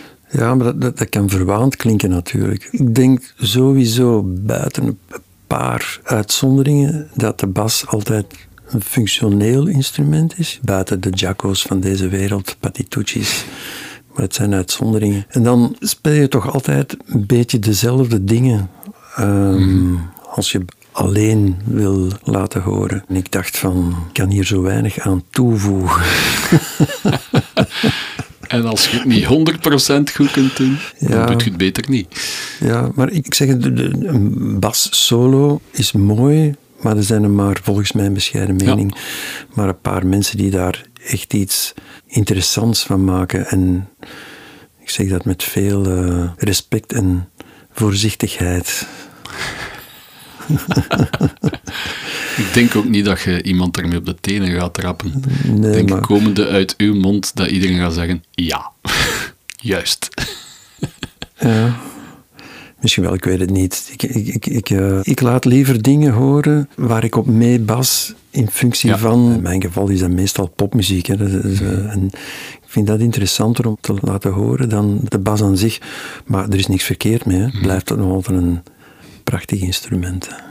Ja, heb je echt zoiets van, ik ben blij dat ik toch echt de bassist in de band ben? Ja, Los van het absoluut. feit dat je ook zeer Ja. goed gitaar en piano speelt. Want gelijk bij Julien Clerc heb je ook al toetsen noodgedwongen overgenomen. Maar Nee, maar ik vind, ik vind het een, een ongelooflijk gevoel hebben om, om eh, de basics neer te zetten waar met, de, met de drums, waar, waar iedereen zich op, op- waar iedereen kan opbouwen. Ja, studio of live, dat geeft, eh, geeft een geweldige kick. Ja, kijk, zit in mij.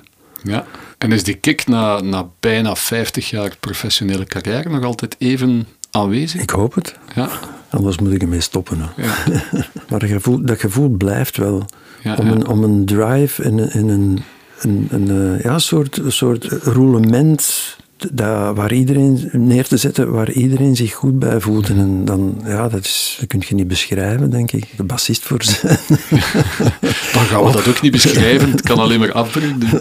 Maar voilà, dat, dat brengt ons eigenlijk bij, bij een, een heel ja, mooi project dat bij die visie aansluit. Hè. Het eh, Pat en Evert project. Ja. Toch wel een heel speciaal project, Ja. kan ik me inbeelden. Kunt je dat kaderen en uitleggen voor mensen die zich daar niks kunnen bij voorstellen? Beknopt welk project dat is. ik, ik heb met Patricia Maassen, eh, toen mijn vrouw, in, eh, net toen, zijn we samen nummers beginnen schrijven. Zij tekst en ik muziek. En rond de jaren 1980. En we hadden toen alleen piano en vocal opgenomen met het idee om die songcyclus, als ik dat zo mag noemen, Ja. om die verder uit te werken met de ritmesectie, orkest, eh, violen. En dat is er door omstandigheden niet van gekomen. En ik heb 2010 sessies ingespeeld voor het album van Paul Michiels en Jeroen Doe. Eh, It's a Gas, denk ik. Jazzstandards ja. die herwerkt werden. Ja. Wij kenden elkaar niet, Jeroen en ik. Wat ben je aan het doen? Wat heb je gedaan? En ik heb hem toen die songs laten horen. was er helemaal ja, gek van. Ja. En, eh, zei, hier moeten we iets mee doen. Maar ja, bon. Er waren songs onder de nummer Silent Conversations. Ja. Ja. Er is een hele tijd overgegaan en hebben we nog eens gebeld, begin van, van, van eh, 2000. 20 was dat. Eh, eh, lockdown. Lockdown, ja. Ja, hij heeft mij er terug aan herinnerd en, en je zou er iets mee moeten doen en we moeten daar eens... Ik ga violen ritme... Ben hem in mijn studiootje beginnen puzzelen. Op de kelder in. En ja. van het een is het ander gekomen het plaatje is nu af. Ik heb daar eh, uh, ritmesectie bij... Opgenomen, violen. Zelf ook de violarrangementen geschreven helemaal. En Jeroen ja. heeft georchestreerd en gedirigeerd. Ik heb een klein groepje vrienden en collega's uitgenodigd op Mark Bonne was erbij, Marie Erik Bonne, Meelaert, Erik Meelaert. nog een Franse drummer ook, denk ik. Ja, Claude Salmery. En César Janssens op, op percussie, die ook dus de het artwork heeft Ja, de cd ligt hier de- voor mij. Hij is net Ja. binnengekomen. Ja, Ja, prachtig hè. Geweldig om dat met zoveel vrienden te kunnen doen ja eigenlijk. Bert, Want het is Joris, eigenlijk... Bert Joris op trompet voor, voor een eh, solo en een Bart Cartier op vibrafoon. Ik hoop dat ik niemand vergeet. Eh, Mike Butcher aan de, aan de knoppen. Die vroeger al de opnames gedaan Ja, had ook. ja, ja. ja. Is Ook een oude rot in het Ja, vak. hè. absoluut. Voilà, dus in, in de heel kort. Maar het is ook een heel speciaal persoonlijk project. In Ja. die zin, veel, ey, sommige mensen weten het, maar sommigen ook niet. Maar uw vrouw toen is helaas heel vroeg overleden eigenlijk. Ja, haar zesen- 44ste. Ja, in 96. En daarom zijn die, zijn die dingen ook blijven liggen. Omdat we dat, ja, Ja, ja. Het album is eh, opgedragen aan, aan haar. Voilà. Ja. is eindelijk afgewerkt Ja. eigenlijk in, de, in de volledige vorm. En kreeg nu de titel Eternal. Conversations. Ja. Heel mooi, Ja. symbolisch ook. Ja, wat doet dat met een mens om zo de kers op de taart te kunnen leggen eindelijk? Na zoveel jaren. Blij dat die af is. Het is een monnikenwerk geweest, denk ik. hè? ja, dat is een puzzel geweest. Eh, De originele tapes moesten wel grondig bewerkt worden ook. omgekeerde richting van werken. Dus Ja. eh, gebaseerd op eh, de piano en de stem die er al waren. En dan daar rond alles gearrangeerd en gepuzzeld. Had jij toen de piano ingespeeld? ook? Ja, ja, Man en vrouw, ja. samen voor de micro, samen alles geschreven. nachtsessie in de morgen. In de Morgan Studio in Ja, Brussel. dat was de studio van, van Brussel. Dus, eh, Ja. Ja. Wauw. Ja, ik stel voor dat we daar niet veel woorden aan vuil maken en dat we daar gewoon naar Mhm. luisteren.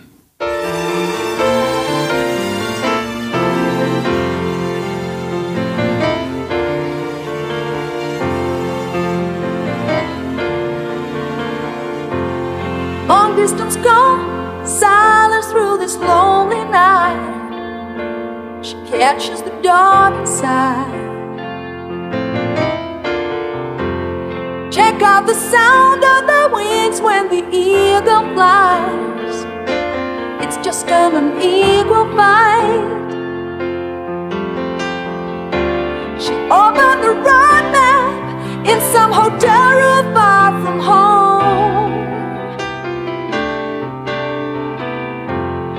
Wandering through the squares and mountains, she didn't want to be alone. Wait for me, wait for me till I come.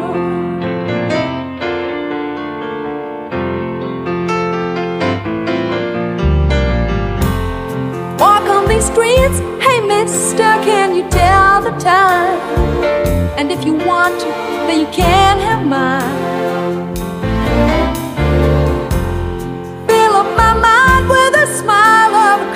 Crazy clown. Till it's over, till it gets me down. She dances on neon like she did it all once before.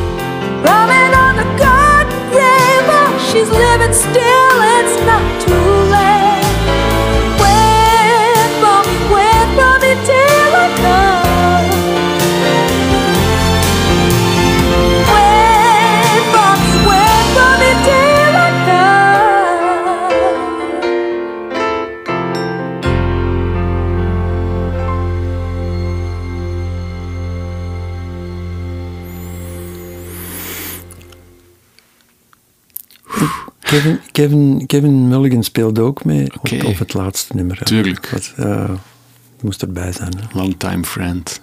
Moet zeker vernoemd worden. Wauw. Daar worden we een beetje stil van. Hè? Dat is, eh, ja, qua famous last notes kan wel tellen. Hè? Ik denk dat deze track ook wel heel mooi samenvat wat dat we een beetje besproken hebben van hoe dat jij de, de muziek ziet. En dat je ook, omdat je toevallig dan de bassist bent, Toevallig. Ja. toevallig de bassist bent, eh, de muziek wilt sturen op uw manier. Dat is een approach die, die niemand anders heeft hier in, in België, denk ik. Ja, het is nog altijd een apart gegeven zo. In deze richting werken. Maar kijk, Blij dat het er eindelijk is. Het is uitgekomen bij uw eigen Supertonic label en Ja. verdeeld via Starman Starman Records. Records. Sinds 28 oktober overal verkrijgbaar. Of gewoon contact nemen met ons als je het niet in de winkel vindt. Hè. We, helpen jullie wel verder, want eh, dit soort muziek moet, eh, moet gewoon aan de maan gebracht worden, Evert. Based in Belgium. Moet het beste nog komen? Met het oog op uw nieuwe voordeur. 70 jaar is toch al... ja, dat begint. Dat begint.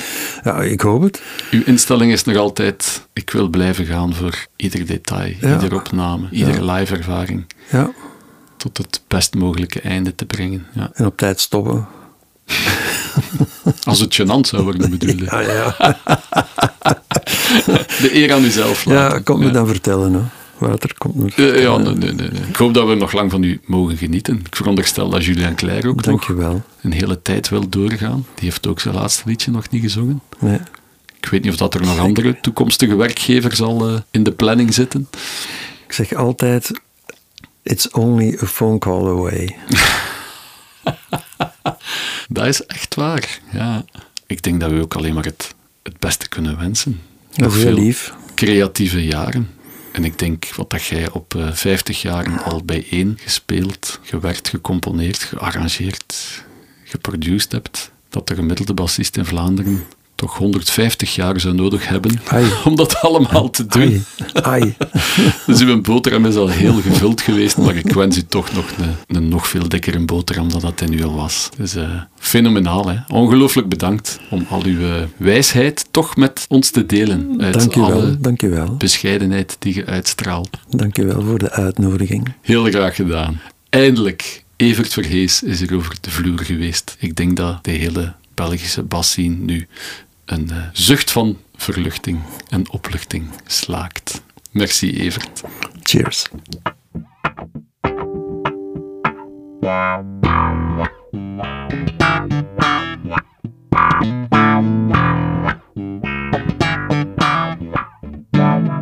Based in Belgium.